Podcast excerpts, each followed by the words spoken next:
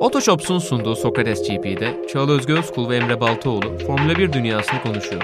Sporun dününden ve bugününden özel hikayeler anlatıyor.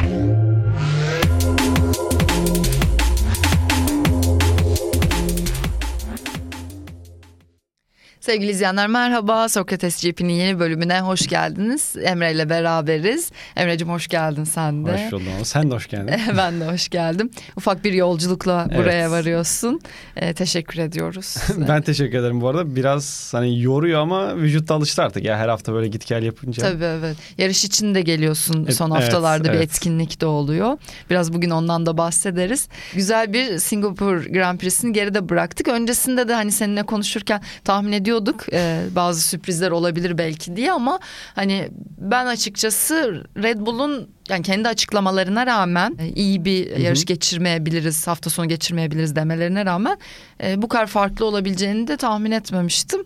Fakat arkasındaki savaştan da Ferrari çok iyi stratejilerle evet. ve Sainz'ın iyi performansıyla galip geldi. Güzel konuşacak bize de güzel malzemeler çıktı valla. Bayağı sağlam malzeme çıktı. Yani geçen hafta aslında konuşurken hani şey diyorduk. Evet Red Bull zorlanabilir. Hatta e, ilk programdaydı sanırım bu rekorla alakalı da konuşurken Hı-hı. hani Singapur'u yine işaret ediyorduk. Hani orada orada zorlanırlarsa zorlanırlar diye ama bu kadarını bence kimse beklemiyordu. Bence de. Çünkü hani işte teknik direktif falan muhabbeti de oldu. Horner çok onunla alakalı değildi de ama onun dışında da bayağı problemliydiler. Hani e, kendi çözemedikleri bir şey de var anlaşılan.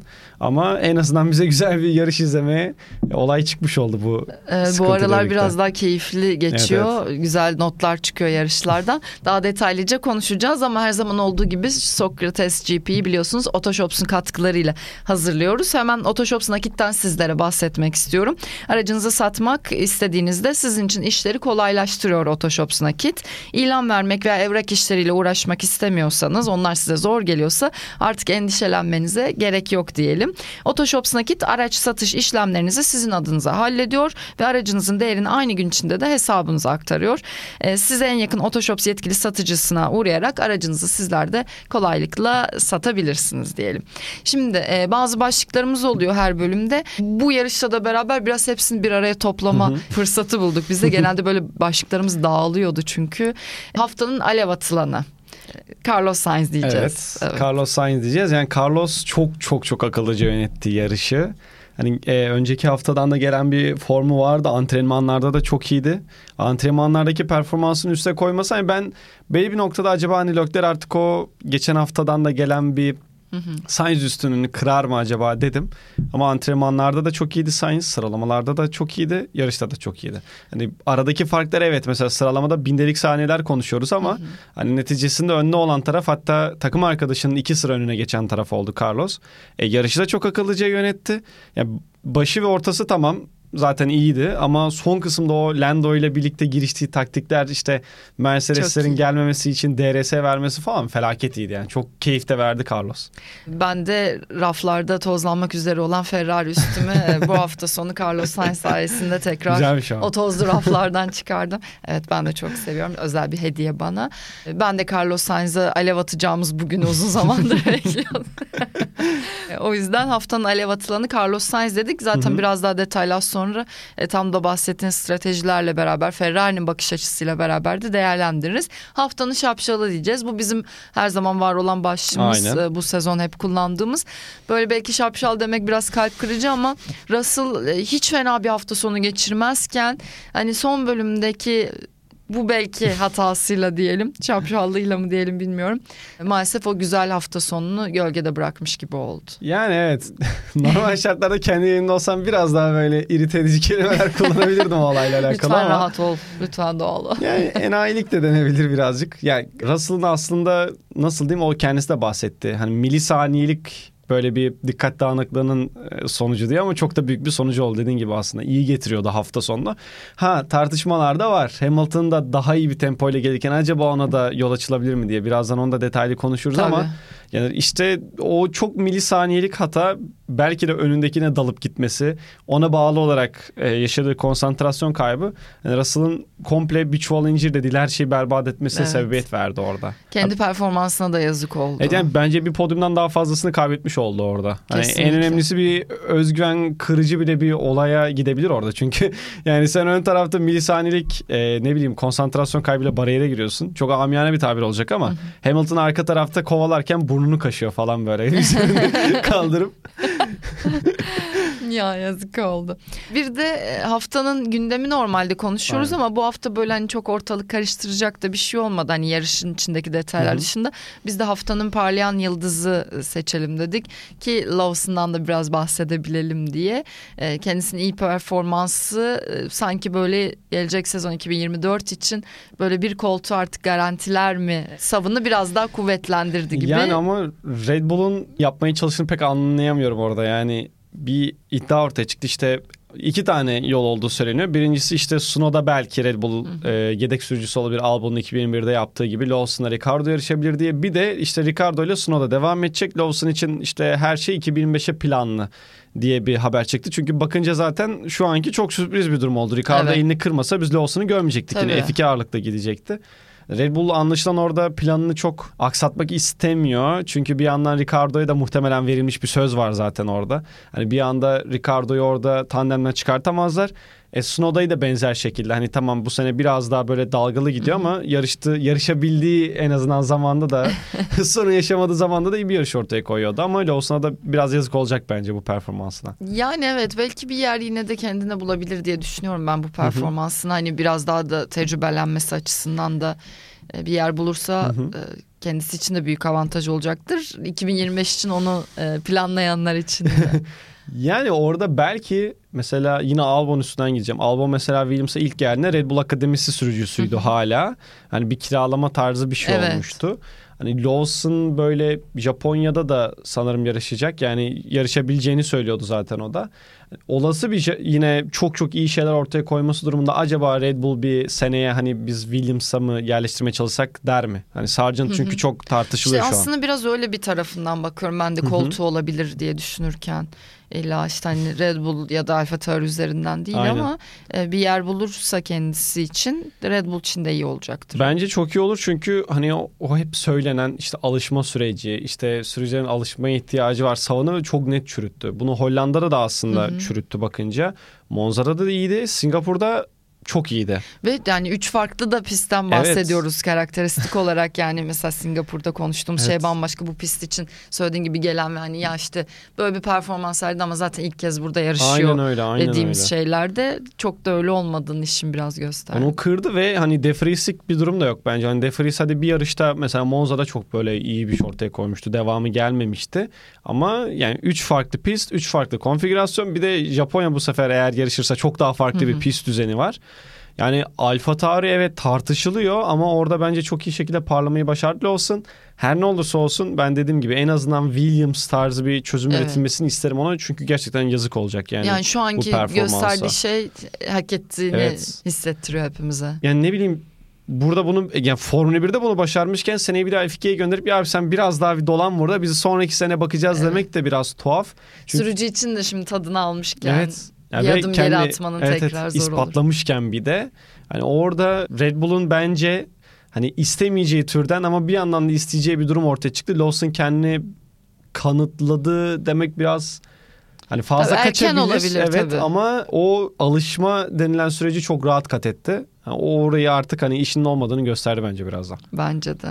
Ee, aslında son başlığımızı biraz detaylı konuşmuş olduk zaten ama biraz başlara da dönelim. Haftanın alev atanını Carlos Sainz seçtik. Bir yandan da e, yani haftanın gündeminde aslında uzun süredir olmayan bir şeyi de konuşmuş olabiliriz. Red Bull'u evet. e, burada olmaması. Yani hep Red Bull'un galibiyeti üzerinden değerlendiriyorduk ama onların işte o F1 tarihine de geçen kazanma serisi Verstappen'in o galibiyet rekoru Aynen. üst üste kazanma rekoru e, hepsi son bulmuş oldu burada. Zaten az önce de söyledim yani böyle bir ufak tahmin tahminimiz vardı. En iyi araçtan e, bu pistte istediğimiz karşılığı alamıyoruz dedi Christian Aynen. Horner da hafta sonu yaptığı açıklamalar içinde hep. E, bu kadar iyi bir araç tasarladılar ama işte bu pist özellikleriyle de beraber aslında o tasarladıkları şeyin biraz tersine doğru e, çağırıyor. O yüzden de hani tekrar böyle bir dengeye gelmiş gibi oldu bir yandan evet. araçlar. Araçlar bayağı eşitlenmiş gibi aslında. Çünkü McLaren'in galibiyet şansı vardı bakınca hala yarışın son turuna da gelinde. Ferrari işte Mercedes bu üçünün galibiyet şansı var. Yani biz aslında yarış boyunca üç takımın ön tarafta hani liderlik için mücadele ettiğini gördük. Mesela e, Red Bull'un kesilmesiyle alakalı Toto Wolff de benzer şeyler söylemiş. Hani 2015'te bizde de en iyi araç varken biz de burada zorlanmıştık evet. diye. Hani e, teknik direktiflerden bağımsız olarak zaten pist çok eleyici bir pist. Yani zaten aslında Singapur'u da kazanmış olsalardı belki gerçekten firesiz bitirebilirlerdi evet. sezonu. Yani e, hep konuşulan oydu zaten. Hani eğer Singapur'da alırlarsa devamında zaten hani bir soru işareti olmaz diye. Ama Singapur'da patladılar. Hani o en zaten soru işareti olan yerde gittiler ama Singapur Singapur'da öyle bir pist. Hani söylendiği gibi burada pist üstünden ziyade zaten stratejiyle bir şeyler yapılıyor. Mesela Carlos Sainz'ın o bahsettiğimiz strateji işte sadece pit için geçerli değil. Pist üstüne yaptığı da çok evet. büyük bir stratejiydi sonuçta. Çünkü Mercedesler mesela orada Russell ve Hamilton'dan birinden birini sadece pite alsalar muhtemelen biraz daha farklı bir senaryo olurdu. Çünkü birbirlerini de bloklamış oldular orada. Ee, ön tarafta e, bu kez Lando da DRS trenine eklenince daha da büyük problem ortaya çıktı. Yani o süreci Red Bull mesela hafta sonu başından bakınca tekrar oraya saracağım Red Bull'a. Sürekli problem yaşıyordu Verstappen araçta. Yani ben çok de şey diyordum. Sinirlendi. Evet çok da sinirlendi. Ya yani herhalde giderirler bunu cumartesi günü den, diyordum ama öyle bir şey de olmadı. Cumartesi günü de hiçbir şekilde gideremediler o problemleri. Yani e, o avantajlarından çok faydalanamayacaklarını hissediyorduk ama bu kadar da aynen, kötü aynen. beklenmiyordu. Evet, evet. Bence kendileri de beklemiyordu. Yarattı. Kendileri de bu kadarını beklemiyordu. Evet. Ya Verstappen zaten hani bunun öncesinde de 2015'te de işte Toro Rosso zamanında da Red Bull'daki o 16 17 18 zamanlarında da hep aynı karakterde bir e, sürücüydü zaten. Hani Hı. bence onu çok yadırgamamak lazım. Hani zaten altındaki araç e, veyahut da durum kendi istediği gibi değilse e, doğal olarak hani onda tepki verme şekli o kızıyor yani bu, bu niye böyle bunu daha düzeltebiliriz diye. O yüzden yani onlar için de ciddi bir sınav oldu bence bu hafta sonu. Bakalım önümüzdeki hafta da eğer yani bu, bu bulunduğumuz hafta Suzuka'da da benzer problemleri yaşarlarsa hani o zaman gerçekten teknik direktifin bir etkisi olmuştur diyebiliriz o esneme Hı-hı. kurallarıyla Hı-hı. alakalı. Ama genel kanı işte Red Bull zaten direkt olarak reddediyor. Hiçbir şey değiştirmedik çünkü diyor. Direktiften dolayı olamaz diyor. Hani e, bunun sadece Singapur özel olduğu kanaatinde evet. ama Suzuka'da da bence Singapur vari bir şey izlersek en azından takımların birbirine yakınlığı olarak Belki çok, o çok zaman farklı olur. bir şey konuşuyor oluruz hem de.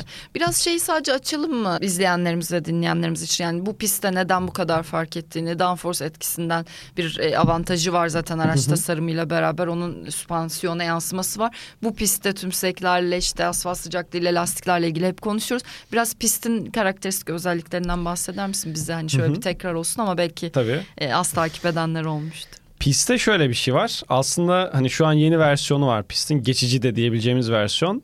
3 virajı en böyle arabanın yavaşladığı belki de 3 virajı ortadan kaldırırlar orayı düzeye çevirirler. 16-19 arası Aynen. galiba. E orası yani pistin genel kanısı oydu zaten. Yani dur kalklar. Efendime söyleyeyim lastik aşınmaları, frenlere fazla yük binmesi, arka lastiklere fazla yük binmesi. Kaldı ki cadde pisti bir de günün sonunda. Pistin karakteristiği genellikle böyle yere basma gücü zaten isteyen ve bu aero dengesini düzgün şekilde harmanlayabilen takımın öne çıkabildiği bir pist. 2015 demiştik. İşte 2015'te Vettel'le Ferrari de onu çok iyi yapıyordu. Macaristan'da da kazanmışlar vardı aslında o sene.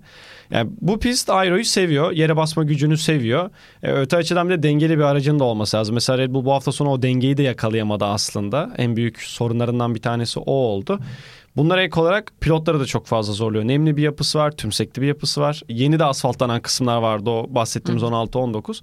E, tüm bunlar bir araya gelince yani takvimin bir de en uzun pistlerinden bir tanesi süre olarak bakıldığında. Evet. Hepsini bir araya getirince hem pilotlar için çok zorlu hem de takımlar için. Çünkü ellerinde bir de bilinmeyen bir aset de vardı. Çünkü pistin o kısmını evet. hiçbiri hakim olmadığı için ilk kez geldiği için onlar için de hem bilinmez hem de bu şekilde sorunlarla boğuştukları bir hafta sonu oldu aslında bakınca. Evet. Ee, şeyi e, sonra konuşuruz hani Japonya'da neler olabileceğini Hı-hı. program son bölümünde ama buradan bence artık hani zaten sezon boyunca sürekli Red Bull'u konuşuyorduk. Biraz neden kötü gittiğini anlattıktan sonra bence e, Ferrari tarafını Aynen konuşmaya Kazanan. geçelim. Çok hak ettiler çünkü bu konuşma süresini bu defa. E, geçen hafta şeyi konuşmuştuk seninle hatırlıyorsan.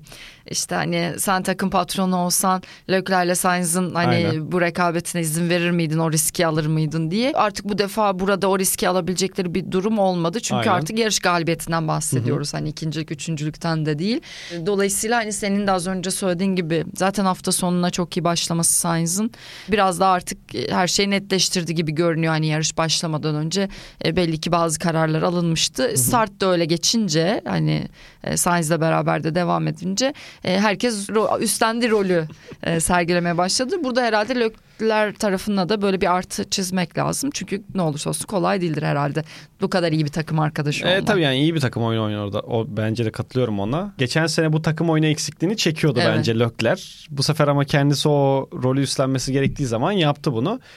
E, Ferrari tarafından sadece şunu söyleyebilirim. Yani Carlos e, üstüne düşeni kusursuz bir biçimde yerine getirdi. Yarış temposunda zaten iyiydi ve Ferrari ile alakalı mesela en büyük soru işareti zaten bu lastik durumuydu. Yani burası çünkü arka lastikler özellikle çok yük bindir, bindiriyor. Acaba onlarda da bu e, ısınma problemi varken aynı şeyler devam edecek mi diye. İyi yönetti onu. Bir de şöyle bir şey de var. Mesela startta Leclerc'e mesela daha agresif taktiği verdi Ferrari. Hı hı. Ama yarışın son kısmında Mercedes'in pite geldiği noktada onlar da Leclerc'le acaba pite gelebilir miydi? Çünkü o agresifliği bir tık alabilirlerdi diye düşünüyorum zorlayabilme açısından. Hı hı. Bir de son kısımda Leclerc de bir problem yaşamış. Motordaki gücü de kısmışlar. Yani Leclerc bazından bakınca üstüne düşeni çok iyi şekilde yerine evet. getirdi bir takım arkadaşı olarak. Takımla daha üste çıkabilirlerdi ama yani gerek kendi form yani bir bence asıl o prime döneminde değil Lökler. Hani yarış temposu olarak bakınca o keskinliğinde değil ama e, takımda karşılıklı olan bazı şeylerden kaynaklı diye düşünüyorum. Sene başından beri bir hayal evet, kırıklığı evet. var neticesinde. Ama bence yine de bu bir şey olmamalı. E, ne derler ona? Mazeret evet. olmamalı o şekilde. Sainz'dan beklemediğim bir durumda ama. Ya çünkü Carlos'un tamam belirli bir noktada hız olarak eksik diyoruz Lökler'den ama hani bu kadar da eksiğini zekayla, yarış zekasıyla kapatabileceğini çok düşünememiştim. Yani geçen senede de görüyorduk benzerini ama takım takım bir strateji söylediği zaman Sainz'e kabul etmiyordu. Kendisi bir şeyler sunuyordu karşı. Evet evet. Burada da yani bu daha belirgin oldu Hı-hı. belki aslında taçlandığı evet, evet. şey bu ama çok örnekleri oldu. Yani sürekli Aynen. telsizden takım Hı-hı. stratejileriyle ilgili tartıştığını biliyoruz. Kendisinin önden söylediğini Aynen. de biliyoruz. Aynen. Şimdi uygulamada böyle bütün yarış boyunca bunu görmek çok keyifli. E, büyük iş bu arada o dediğim gibi. Yani Singapur'la bence kendi hani Grand Prix zaferi tamam daha çok fazla zaferleri yok ama yani şu ana kadar ortaya koyduğu net bir şekilde kariyer performansı zaten Carlos'un. Çünkü yani Formula 1 dediğimiz şey zaten saf hızdan ibaret olmuyor. İşte geçmişte Montoya'lar işte Raikkonen de mesela saf hız açısından çok iyi bir pilottu ama işte Montoya'nın belli bir noktada kariyer yönetimi, kendi disiplinsizliği, pist üstünde bir türlü o istenilenin tam olarak verememesi, hızını yansıtamaması. E, Raikkonen'in tek şampiyonluktan sonra salmasını mesela söylüyoruz saf hızını belli bir noktadan sonra bu pilotların devre dışı bıraktı aslında. Hani o eski keskinliklerinde olmalılar veya onu hissettirmediler. Ama Sainz o kombinasyonu bence çok iyi şekilde gösterdi. Lastik yönetimi, yarış yönetimi, işte yarış hızı, Lando'yu işte takım DRS'ye giriyor derken evet zaten ben onu DRS'ye sokuyorum dercesine o verdiği telsiz çok mesajı. Iyi. Yani Lando'yu zaten hani herkes izlerken biz de mesela işte ondan da bahsederiz Watch Party'deydik. Yani orada genellikle konuştuklarımız ya acaba işte Lando'yu DRS'ye sokar mı diyorduk birlikte. Onu da yaptı yani üstüne düşen belki de yarış esnasında yani her pilotun aklına belki de gelemeyecek bir durum. Çünkü bu yarış yönetimlerini genelde Alonso'dan görürüz. Bence biraz hani onun yarışçı stratejisine de matador göndermesi yaptı yani Carlos'ta. Bir şeyler öğrenmişler evet. değil mi hepsi?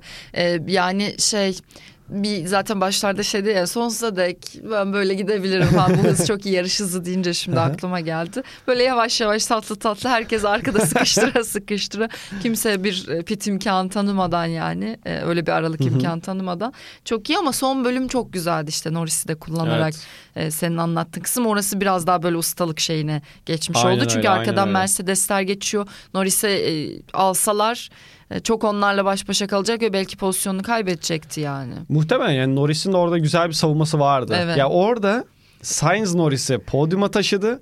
E, Norris de Sainz'i galibiyete taşıdı O da gibi bir şey de kalkan oldu. oldu aslında evet. Sainz'in Çünkü ensesinde. Russell birkaç kez denedi geçmeyi Norris'i. Orada muhtemelen geçse devamında alabilecek e, performans vardı Mercedes'te. Evet. Yani o yüzden e, Sainz aslında belli bir noktada Yani Russell'dan bağımsız hani yaşadığı şeyden bağımsız geliyorlardı. E, tabii canım, onu yani geliyorlardı Mercedes yani, de onu aynen, denemişti aynen. zaten. Hani aslında az önce hani ikisinden birini sadece pite alsaydı Mercedes muhtemelen kazanırdıdan Evet. kastım o. Çünkü Mercedesler belli bir noktada birbirlerini frenlemiş oldular. Yani Kesinlikle. yarış heyecanıyla o anda Russell'a ben mesela fokus olmuştum çok hızlı geliyor diye.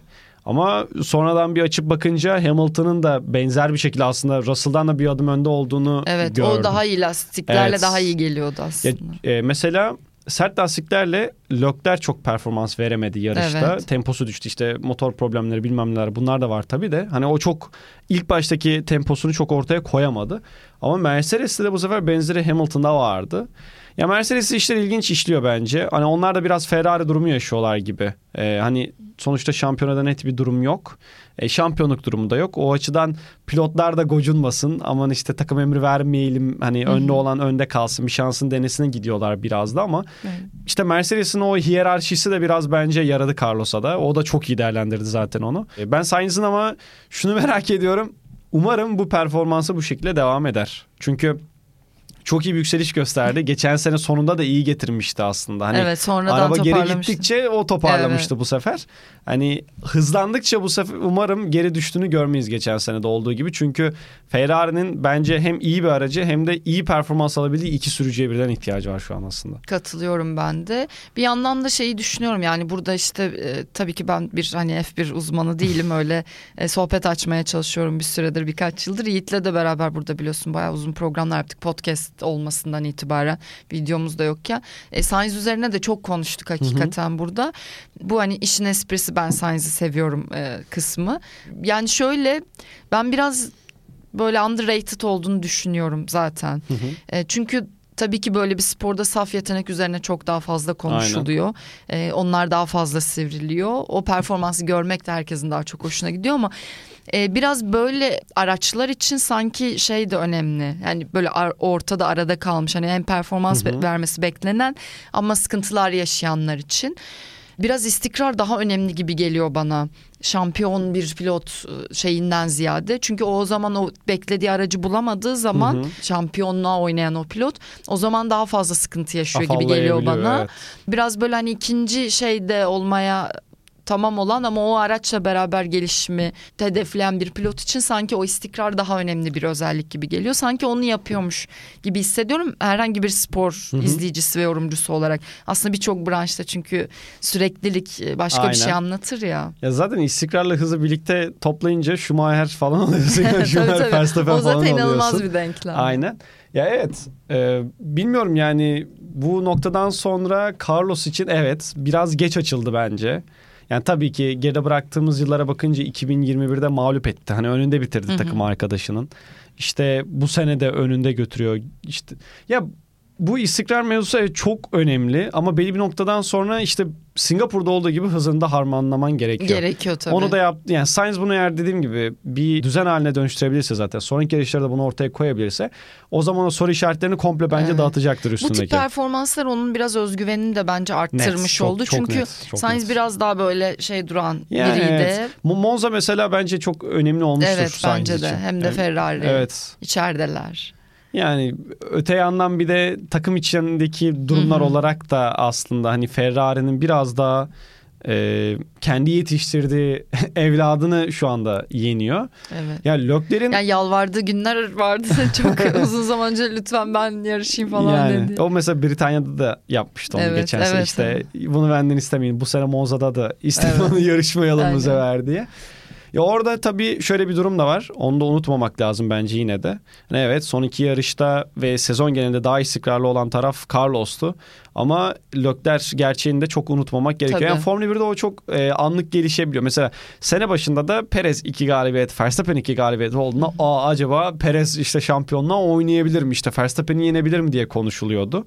Ama günün sonunda öyle olmadığı da ortaya çıktı. Yani üst üste bu sefer seriye bağladı. Hani çok yabana atmamak gerekiyor. Yine Evet. de tabii ki Verstappen'le Leclerc şu denklemde artık çok karşılaştırmaması gereken konuma düştüler belki de. Sonuçta e, şampiyon olmuş bir sürücüden bahsediyoruz. Ama Leclerc'le e, Sainz'i kıyaslarken de Leclerc'i bence artık çok yabana atmamak gerekiyor. Tabii Günlük çok iyi geçirmiyor dolayı. olması şu süreci Kötü bir pilot olduğu e, anlamına gelmiyor tabii ki. uğrayacağımız anlamına gelmiyor. Tabii ki. Ben de sana Yani toparlayabilir. Hiç belli olmaz. Yani önümüzdeki sene bir bakmışız tekrardan işte 2022 başına benzer bir başlangıçla beraber bambaşka bloklar da görebiliriz. Ama o açıdan biraz daha tabii pilotların aslında e, bu araçla bile performans verebilmesi önemli unsur. Çünkü 2020'de Leclerc'in mesela en çok takdir edilen unsurlarından bir tanesi. Hani o arabayla beraber hani resmen traktör olan SF1000 ile birlikte podyumlar yapmasıydı. Çok iyi performans ortaya koymasıydı. E şimdi o belki de alameti farikası olarak görülen işi insanlar göremeyince ister istemez tabii ki göz ardı ediliyor Leclerc ama e, o dengeyi Leclerc'ine biraz daha yakalaması lazım gibi. Biraz saldı bu sene çünkü. O çok Psikolojik olarak etkilendi herhalde bu defa bu süreçten. Yani Bilmiyorum pilotların ama. tabii ya ben de hani bazen düşünüyorum acaba hani mental olarak düşüyorlar mı diye. Emin de olamıyorum. Hiç çok tuhaf yaratıklar olduğu için çünkü Evet, yani evet. Leclerc Normal insanlar gibi bahsedemeyiz onlardan. çünkü Leclerc babasının öldüğü hafta sonunda işte F2'de Azerbaycan'a çıkıp kazanmıştı falan ama ya biraz da bir takım içindeki şeyler yıpratıyordur onu. Ona bir şey diyemeyeceğim çünkü çok daha farklı işliyor Formula 1'de F2'ye bakınca. Ee, takım içindeki bazı şeyler de yıpratıyordur illaki onu. Bel- Bizim bilmediğimiz dünya kadar mevzu var muhtemelen. Ama yani Carlos Sainz'ın bu noktaya gelişinde göz ardı etmemek lazım o durumda. Çünkü geçen senenin başında o benzeri bitiklikteydi. Bence Evet. daha kötü bir durumdaydı hatta Tabii Leclerc'den. bence de daha kötü bir Biraz anka kuşu misali geldi bence Sainz'ın bu galibiyete kadar. Yeni sevgilisi yaradı diye Sainz'a bir özgüven gel- geldi. Sa- bu arada. Sainz'ın da galibiyetini e, sevgilisiyle kutlamış galiba. Bu Öyle sefer mi? Perez'e laf atmış insanlar. Bak gördün mü böyle de kutlanabiliyormuş diye geçen seneki Monaco'ya atıfta bulunarak Evet evet. Perez'in kutlamalarına. Saçma onu. Biz o zamanlar o kutlamadan hemen önce görmedik kutlama şeylerini. Burada aile babası Perez falan diye konuşmuştuk. hemen erkeklerle ilgili o karıyı konuşmayacaksın düşünmeden. ne çıkacağı belli. Ay mikrofona da vurdum. Şey e, ne diyorduk ya çok kafamda. Bu konular benim Sainz. Ferrari galibiyeti toparlamak gerekirse Sainz için bence çok çok çok büyük bir zafer. Leclerc'e karşı alınmış büyük bir galibiyet. Ya tabii ki günün sonunda takım arkadaşının çok büyük katkısı vardı. Bu- Bunu yatsımayalım. Ama sonuçta Sainz olması gerektiği noktadaydı. Olması gereken zamanda oradaydı en azından. E, o tempoyu da gösterdiği için Carlos şüphesiz bu haftanın en iyisiydi. Ama Verstappen de bu yarışı kazanabilirler. Geride kalan yarışlarda bu sefer biz olacağız dedi. Valla ben korkuyorum bir- böyle 5 dakika falan fark eder. Zaten 20 saniye muhabbeti yapmıştı. 20 saniye olayı yapmıştı. olur olur öyle olur gibime geliyor benim valla. İnsan yiyici 33 yani Japonya'da güçlü dönerse zaten kimse artık onu garip Ben de karşılamaz. öyle tahmin ediyorum. Ya biraz şey oluyor burada. Ferrari için tamam yarın onlar kazanabilirler ama bugün bugün kral biziz olayı oldu bence Singapur'da. Bence de bence de. Buradan kopmadan şöyle bir iki ufak başlık olarak konuşabiliriz belki. Yani sıralamayı açtım önüme tekrar hatırlamak için. Atlamayalım. Yani şey Aston için yine çok kötü bir ha- hafta sonu olduğunu söyleyebiliriz. Hem Stroll'e de beraber yarışa Stroll da zaten. çıkmamayı karar verdiler. Araç tamirat işleri yetişmemiş. Yani bir de Gibi. Stroll'de acı çek işte acısı Evet, var evet. ağrısı var hala yaptılar. Hatta işte bu Japonya'da bir soru işareti gibi duruyordu ama sen de konuştuk işte girmeden yet- yetişecekmiş yarışacakmış. Yani yar- yani. yarışmayı istediğini söyledi Stroll orada. Yani Aston için ben Alonso için de kötü geçti Evet. bayağı. Ya, Stroll için kısaca şunu söyleyeyim. Ben Tabii. hafif acaba kıza mı çekiyorlar diye düşündüm o hani yarışmayacak Japonya'da ihtimalleri Hmm. Yani gelince. de haliyle spekülasyon açık bir durum Tenis oluyor. Her, yani ne kadar gerçek şey olsa da işte Hı hı. tamam hani aracın e, hasarı ile ilgili de olabilir gerçekten ama insanların bunu hemen konuşması da biraz normal bence Yani evet süreç. işte ağrımsızım var işte yarışamayacağım falan derken hani bir yandan tamam oldu sen istirahat et durumuna gibi oldu. Ya Stroll açısından bence artık iş artık yokuş aşağı git. Yani ben bu saatten sonra çok kolay kolay toparlanabileceğini düşünmüyorum onun. Hani bu hafta sonu da rezaletti kendisi açısından. Çünkü muhtemelen yine eğlenecekti. Hani e, eğer orada o kazayı yapmasa da. E, öte yandan Alonso tarafından bakınca aracında bir hasar olduğu da söylendi. Alonso'nun Evet, işte evet. ikinci turcu var. Süspansiyon kolunda bir sıkıntı ortaya çıkmış. Kırıldığına dair bir e, durum vardı. Ama mesela pitte de bir hata yaptılar. Hani Hı hı. ona rağmen o hataya rağmen iyi gidiyordu. O probleme rağmen Alonso. Pitte yaptıkları o sıkıntıyla birlikte iyice komple artık iş koptu Fernando tarafında. Yani Aston'un odak yavaştan bence önümüzdeki seneye kaymıştır zaten. Bana o da öyle geliyor. O parlak net. sürecin ardından bir düşüş içindeler. Yani rakiplerinin de toparlanmasıyla o net geldi. Kaldı ki bu hafta sonu mesela bence onu konuşmadan geçmeyelim. Esteban Ocon da çok iyiydi. Tam o, aslında ona gelecektim. Evet. Ee, talihsiz oldu biraz. Yani Gasly de hiç fena Hı hı. bitirmedi ama sanki Ocon adına daha iyi Öndeydi, gidiyordu evet. işler. Ocon daha iyiydi. İşte pist üstünde Alonso'ya karşı güzel bir atak yaptı. Devamında güzel götürüyordu aslında yarışı. Ya Alpin tarafında şu dayanıklılık problemleri olmasa yani araç tamam hızı belirli bir yarıştan yarışa değişiyor. Ama en azından o dayanıklılık kısmını tut- tutturabilseler muhtemelen ikisinden de farklı şeyler izleyeceğiz ama yani gidiyorlar gidiyorlar sonuca varamıyorlar ve bu sene çok fazla oldu bu durum. Evet. Yani o konu da performansına yazık oldu. Bence ya bir de doğum günüydü. Yani doğum gününde e, çok da iyi gidiyordu. E, büyük bir talihsizlik oldu bence onun için. Ya çünkü Esteban'da bakınca yani Ocon demek ki Başak Burcu şu an. Benim de doğum günüm geldi. yakında o zaman tarih Benim terazi evet. bir öncesi Burcu biliyorum. Burçlarla ilgili bu kadar. Ben borçla, Bilgi. burçlar alakası ben de sadece boğayı biliyorum. O da kendi burcum olduğu için. Sadece onu biliyorum. Yani e, evet. Dağıldık da. Evet. Ocon tarafında da dediğim gibi yani evet böyle A plus bir sürücü olmayabilir. 2017'de ilk Force geldiği zaman işte Mercedes akademisindeyken hani Bottas yerine daha doğrusu Rosberg'in emekliliğiyle oraya Mercedes'e oturtulur mu derken mesela Ocon için konuşulan şey hani bir gün Mercedes'e gideceğiydi. Hani o A plus sürücü olduğuna insanlar ikna olmuştu ama ara vermesiyle beraber geri döndüğünde bu sefer doğru düzgün performans verememesiyle biraz da artık hani orta sıraya mahkum. Ön tarafa eğer yükselebilirse takım arkadaşına böyle odakladığımız zaman şampiyonluk savaşı verebilir bir durumda bir sürücü bence. Hani biraz Rosberg varilik var Esteban'da. Hani tam Rosberg kadar keskin olmasa da biraz bence hakkı yenen isimlerden. E, Onun da en büyük etmenlerinden bir tanesi takım arkadaşları. İşte Evet. Alonso ile çok ciddi sıkıntılar yaşadı. Kendisine de kaynaklı problemler var. Bunu Biraz göz ardı dışı etmeyin yani. sevilmiyor deniyor. Bayağı sevilmiyor. ben Bayağı yine sevilmiyor. yumuşattım. Senin programda biraz daha sivri konuşuruz. Yani sevilmiyor hiç. Ya ben onun tersine mesela Esteban'ı seven taraftayım. Yani Öyle ilk mi? o te, 2016'daki manör zamanlarından beri bilmiyorum yani e, Wonderkid'ti o zaman sonuçta. E, seviyorum onda bir hani böyle en büyük hayranıyım diyebileceğim bir sürücü değil. Ama belli bir noktada haksızlık ediliyor. Bence haksızlık ettiğini de kabul etmek lazım. Çünkü mesela Sainz'e karşı geçen Watch Party'de bir soru geldi. İşte Sainz'e karşı e, ne derler ona haksızlık edildiğini düşünüyor musun diye. Dedim ben dahil olmak üzere evet dedim haksızlık ettik. Ettiniz vallahi. Evet. Herkes etti. Ben ettim. Bunu kabul etmek gerekiyor işte.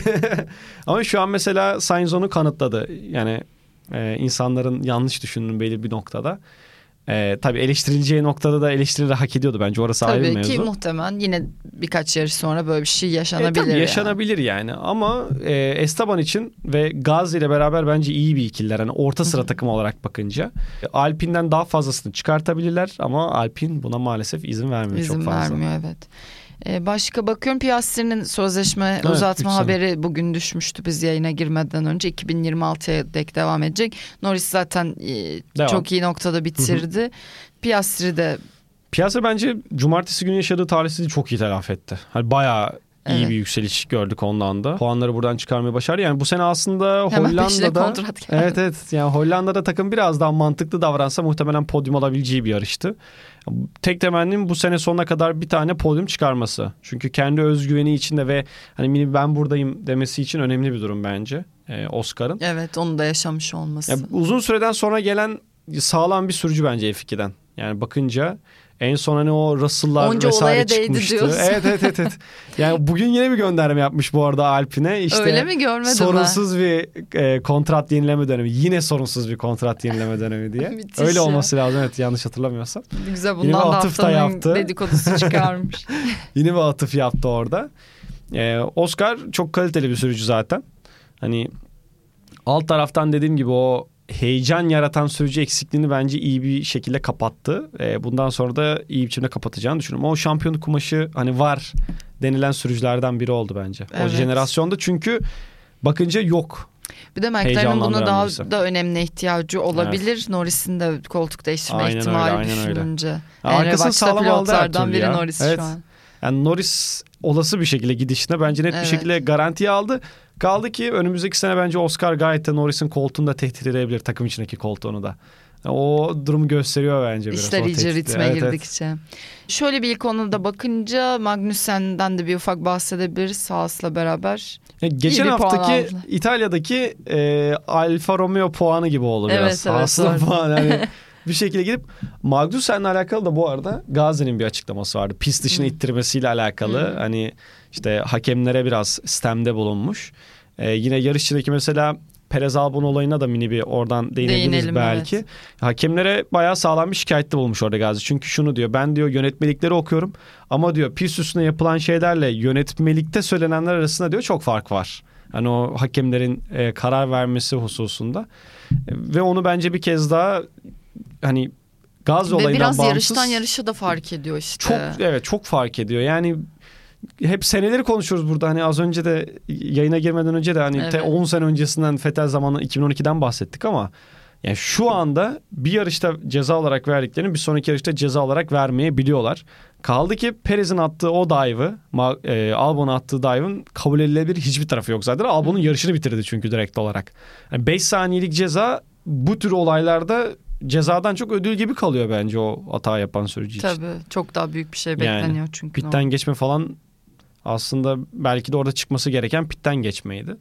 Biraz takımdan takıma da değişiyor bence karar alma mekanizması. Mesela ya şöyle ön taraftaki 3 büyük takıma e, verilen ceza durumuyla onların ge- gridin geri kalanına verilen ceza eşiği çok farklı. Terazi aynı bir anda tartmıyor aklıma yani futbol orada. geldi şimdi. Bu anlattığın şeye bakınca. Şampiyonlar Ligi falan. Üç büyük, takım takımlar. falan. Ha. Yani çünkü Ben benzer oradan şeyler yaşanıyor. dedim. Bir- Birçok branşta benzer tabii ki, şeyler tabii ki. olabiliyor evet. Motorsporların burada her yanında e, o Bu daha adaletsizlik belirgin var. değil mi? DTM'inde de var. Ne bileyim MotoGP'de de var. Her yerde maalesef ortaya çıkıyor ama işte en çok izlenen motorspor organizasyonunda da benzer şey olunca insanlar ister istemez daha büyük tepki veriyorlar yani. evet ve olarak. uzaklaşan insanlar da oluyor bunlar Evet, evet. sebebiyle bu branştan. Hepsi bir araya geliyor işte cezalar işte ne bileyim tek bir kişinin kazanması o eski agresif heyecanı bulamama özellikle 2021 ile Evet. daha da Ay ama yaklaşanlar ne güzel spora. oldu bu hafta sonu vallahi Evet, evet. yani böyle keyiflendik. Bence bu arada insanları bağlamıştır bu hafta sonu. Bu 2019'da da benzer bir durum vardı. Almanya ben mesela Almanya yarışı olmasaydı o seneyi muhtemelen o kadar bir odakla takip edemezdim. Çünkü çok daha sıkıcı geçiyordu. Almanya'da bir kaos ortaya çıktı. Bu da ilaç oldu, değil Evet ilaç şimdi? oldu. Singapur'da bence biraz onu gösterdi. Yani özellikle bence Hollanda, İtalya, Singapur üçlemesinin peş peşe düzgün bir şekilde gelmiş olması Singapur'un da kapanışı böyle yapmış olması güzel oldu Bence izleyenler de. için de. Ee, bir çok kısa şeyi konuşalım. Ee, süreye de bakıyorum bir yandan. Ee, bu Watch Party'de sen paylaştın bir tane video işte hani Russell'ın e, kazasıyla beraber işte böyle herkes e, coşuyor, Evet. heyecanlanıyor falan. Sana da bayağı tepkiler gelmişti. Ne Ya, yapıyor evet, insanlar Aynen diye. insanlara bayağı tepki göstermiş. Biraz ama şey yani e, bu benim tabii kişisel bir yorum ama benim de izlediğimde videoyu hemen gördüm ben de yeni paylaşmıştın o anda. Ya zaten o anda e, kendim ekran başına izlerken de yani adama bir şey olmadığı biraz belli. Evet. E, yarışın da son bölümü hani en çok böyle işte heyecanlı geçen Aynen. süreçti zaten Galibiyeti işte. kim alacak falan yine hala şey var. öyle Mercedes Arkangöl'ü Norris işte diğer mesafesi az önce konuştuk onların hepsini. Tam o esnada böyle bir şey olunca böyle bir hani coşku reaksiyonu bana çok e, makul göründü yani hiç öbür tarafından da bakmamıştım Evet, hissetmemiştim. Normal Nasıl adama ya. bir şey olmadı Evet, diye ya- yani. Sonuçta ortada bir takla yok. Ne bileyim böyle ya- yanan Grosje'nin kazası gibi de bir Evet şey yok. Hani olay biraz nasıl diyeyim Russell fanları mı öyle reaksiyon verdi bilmiyorum gönderi altında ama hani dikkatli bakarsanız şöyle bir şey var zaten. Mercedes fanları genelde ahvahlar içine girmiş. Bir E, anda oradan aa da yükseliyor çünkü doğal olarak. Öte yandan arkada Hamilton fanları da var. Hamilton fanları bir yandan ona seviniyor. İşte Ferrari fanları, diğer fanlar veyahut da neye uğradığını şaşırıyor. Kaldı ki şunu da söyleyeyim. O Watch Party ile alakalı net bir şekilde e, Mercedes taraftarı çok daha fazlaydı. Hani bir Öyle Red mi? Bull etkinliği olabilir ama Mercedes taraftarları çok daha fazlaydı. E, onu mesela yarış öncesinde bir alkış şeyi aldım ben hani işte Mercedes fanları, Ferrari fanları diye. Mercedes ve Hamilton tarafı çok daha güçlüydü. Red Bull fanları biraz dinlenelim bu hafta sonu demişlerdi belki Yani, evet, yani ben mesela tifosların da az olmasına şaşırdım ama yani o olay bence biraz Formula 1 taraftarlığını hala anlayamamış olduğumuzu da gösteriyor. Çünkü bu durum ne bileyim zaten futbolda 10 farklı takım taraftarı iç içe izleyemez mesela evet. o maçı. Ama Formula 1'de böyle olmuyor. Yani geçen bunu Instagram'da da insanlara açıklamaya çalıştım. Geçen sene Macaristan yarışına gittiğimde ben o Verstappen'i spin attığı durumda yani tribün komple zaten Red Bull fanı ve Hı-hı. Verstappen'ci kaynıyordu. Hepsi bir anda alkışlamaya falan başladı böyle aa yapıp hani oradaki reaksiyon aynısı vardı aslında. Evet evet bence hani, de. Ne olursa olsun çünkü oradaki insanlar bir kere kendisini atmosfere kaptırıyor. Yani orada işte 500-600 kişi toplanmışsınız birlikte yarış izliyorsunuz. E, yarışın en böyle kritik anında da bir heyecan yaratacak olay olmuş. Doğal olarak insanlar tepki veriyor. Alkışlar oluyor. işte ahlar vahlar oluyor. Bunlar çok normal şeyler Formula 1 tarafında. Dediğim gibi biraz bence bu hala o kültürün bizde biraz eksik olmasından kaynaklanıyor. Çünkü e, fark ediyorum onu. Ya ben bile bir şey yaptığım zaman mesela Alpine'den hediye geliyor. İşte sen Ferrari'yi sevmiyor muydun? Red Bull'a bir şey yapıyorsun. İşte evet, sen Ferrari'ci bana da öyle. Miydin? İşte ben hani hiç böyle Ferrari görüyorum. Mercedes aslında seviyorum. Red Bull'la beraber çalışıyorum falan. Ee, biraz garipseniyor ama zaten tam da bu yüzden bana biraz keyifli geliyor. Yani e, Farkı daha çok zaten. sahiplendiğim bir takım var ama böyle birkaç takımla ilgili böyle bir şeyleri takip ediyorum. Öyle Kaldı ki mesela bence Williams'tan da Haas'tan da bir şey gelse düşünüyorum seve seve yaparım yani. Çünkü bu takımlardan sonuçta 10 tane var. Ve evet tabii. Günüz... Ya kendi pilotları zaten e, sürücüler sürekli e, birbirine yani evet. şey, takımlarda koltuk değiştiriyorlar. Kaldı ki yani 10 e, tane sadece takım var ve günün sonunda bence e, ya biraz da bunu gerektiriyor. Formula 1 sporu zaten daha çok sevmen gerekiyor. Yani önce sporu Bence seversen daha çok keyif yani alırsın. Senin, senin orada işte ayağa kalkmanı sağlayan şey, üzüldüğün ya da Aynen kızdığın öyle. şey aslında sadece o taraftarlar evet, evet, değil, evet. yarış olayının getirdiği heyecandan Aynen oluyor. Aynen öyle. Hani biraz o olayı bence daha iyi kavramamız gerekiyor. Onu anlaşıldığı zaman zaten bence yarış izlemek daha keyifli olur. Çünkü yani Allah aşkına 16-17 seneden beri Ferrari mesela şampiyon olamıyor. Hani böyle bir durumda normal şartlarda keyif alamaman lazım. Hani Tabii. diğer spor branşlarıyla kıyaslayınca. Evet, evet katılıyorum. Mesela Arsenal fanları şimdiye kadar kuytu köşede saklanıyordu yani son iki seneye kadar. en basitinden bakınca. O yüzden buradaki işler biraz daha farklı işliyor. Çok nadide takımlar ve günün sonunda aslında Mercedes kendini günlük hayatta da bağdaştırabileceği bir marka. Çünkü yollarda çok fazla otomobilini görüyorsun. Evet. En basitinden ne bileyim minibüsüne biniyorsun. İşte Ferrari zaten Ferrari. Ee, en basitinden bir üstünü giymek bile farkındalık yaratabiliyor. E, Red Bull enerji içeceğiyle beraber orada seni bağlamış durumda. O yüzden biraz daha kıymetini bilmek lazım bence bu işlerin. Biraz fazla fanatize oluyor bence o işler. Ben de biraz sana katılıyorum. E, yavaş yavaş noktalayalım. Tamamdır. E, yatalım artık sabah. e, yarışa erken kalkacağız bu evet, hafta. Bu, bu hafta sonu çok, çok er- erken. erken. Japonya evet. klasiği. Japonya klasiği olarak ben de doğum günümü kutlayacağım için cumartesi bilmiyorum Şimdiden artık uyumadan mı? doğum günü kutlu olsun. çok Çağla teşekkür ablacığım. ederim. Haftaya da zaten burada buluşuruz. Aynen öyle yine yeniden. buradayız. Biraz da böyle sorular da geliyor. Çok ufak çok da bilgilendirme yapan sürpriz olsun söyleyeyim. E, diğer içerikler nerede diye soruyorsunuz. Başlıyor çok az kaldı diyeyim.